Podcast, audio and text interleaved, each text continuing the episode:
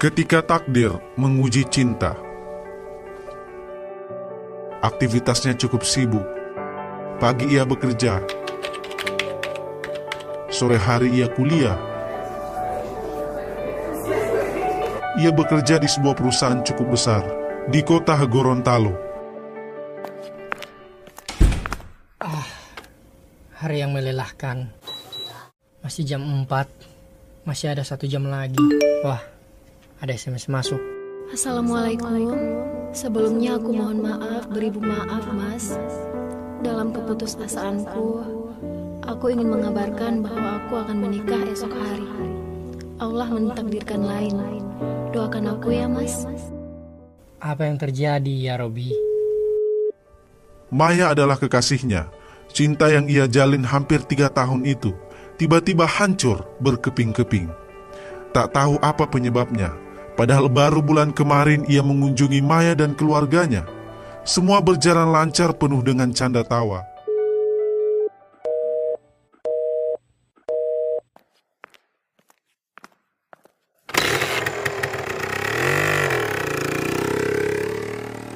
Di jalan ia melaju dengan kecepatan tinggi. Ia ingin tahu segera gerangan apa yang terjadi dengan kekasihnya. Baru bulan yang lalu ia merencanakan bersama keluarganya Maya untuk melamar Maya setelah kuliahnya selesai. Hanya tinggal menunggu skripsi selesai saja, baru ia akan wisuda. Setelah sampai di hadapan rumah Maya,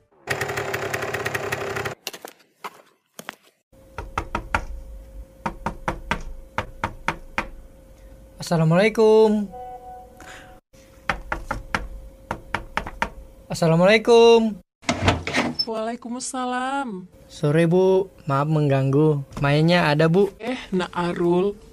Silakan masuk dulu, Nak. Terima kasih Bu. Maya, Maya pergi ke kota bersama ayahnya, Nak Arul.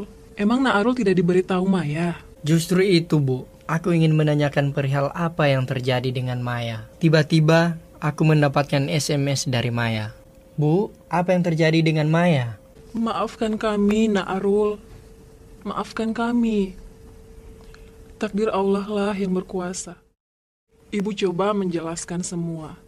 Sebenarnya, yang terjadi adalah bermula saat Maya ikut seminar di kota.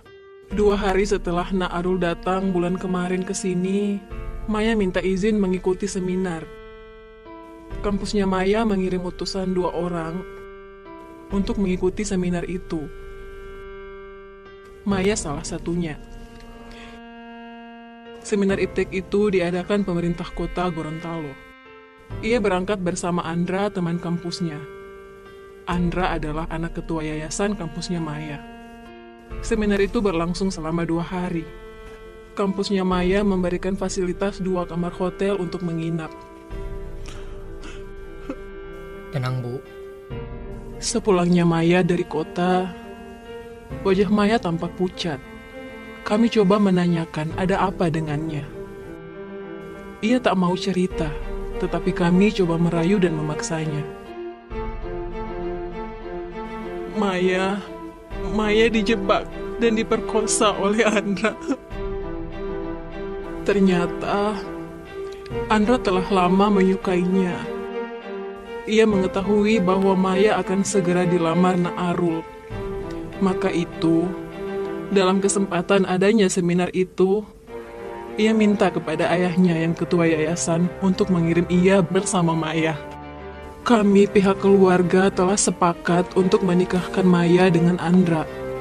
Maafkan kami, Naarul, maafkan kami. Assalamualaikum Bu. Saya pamit. Sampaikan salam buat Maya.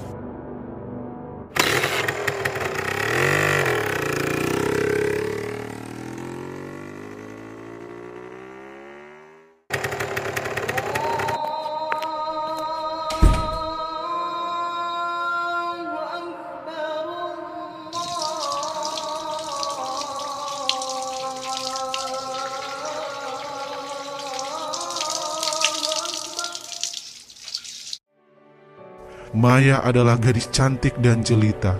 Pujaan hatinya itu telah terbang di bawah seekor elang yang rakus tak bermoral.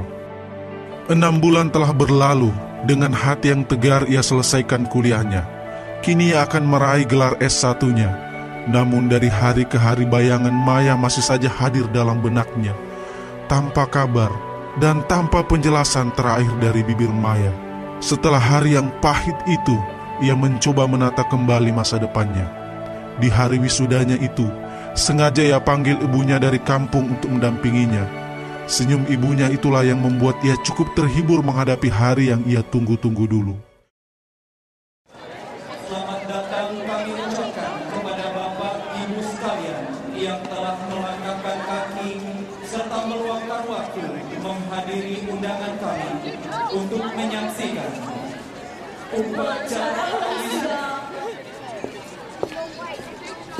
Subhanallah, alangkah beruntungnya orang yang menikahinya.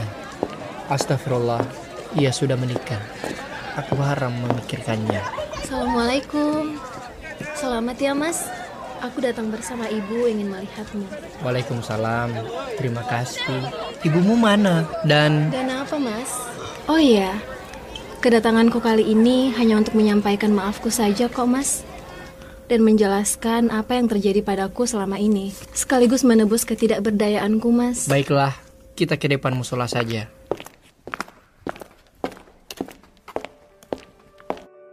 Mungkin Mas telah diberitahu ibu kejadian yang menimpaku.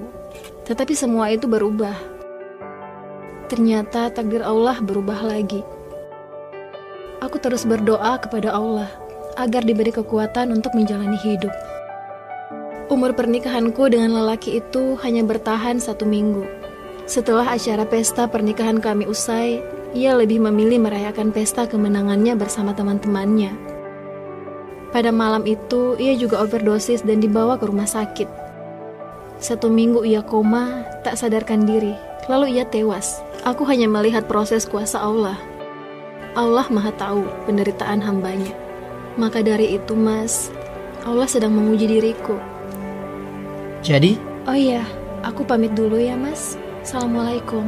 Waalaikumsalam. Mendengar semua penjelasan itu, hati Arul bersedih. Ternyata ujian Allah telah berakhir. Ia hendak langsung melamar Maya di hari itu juga.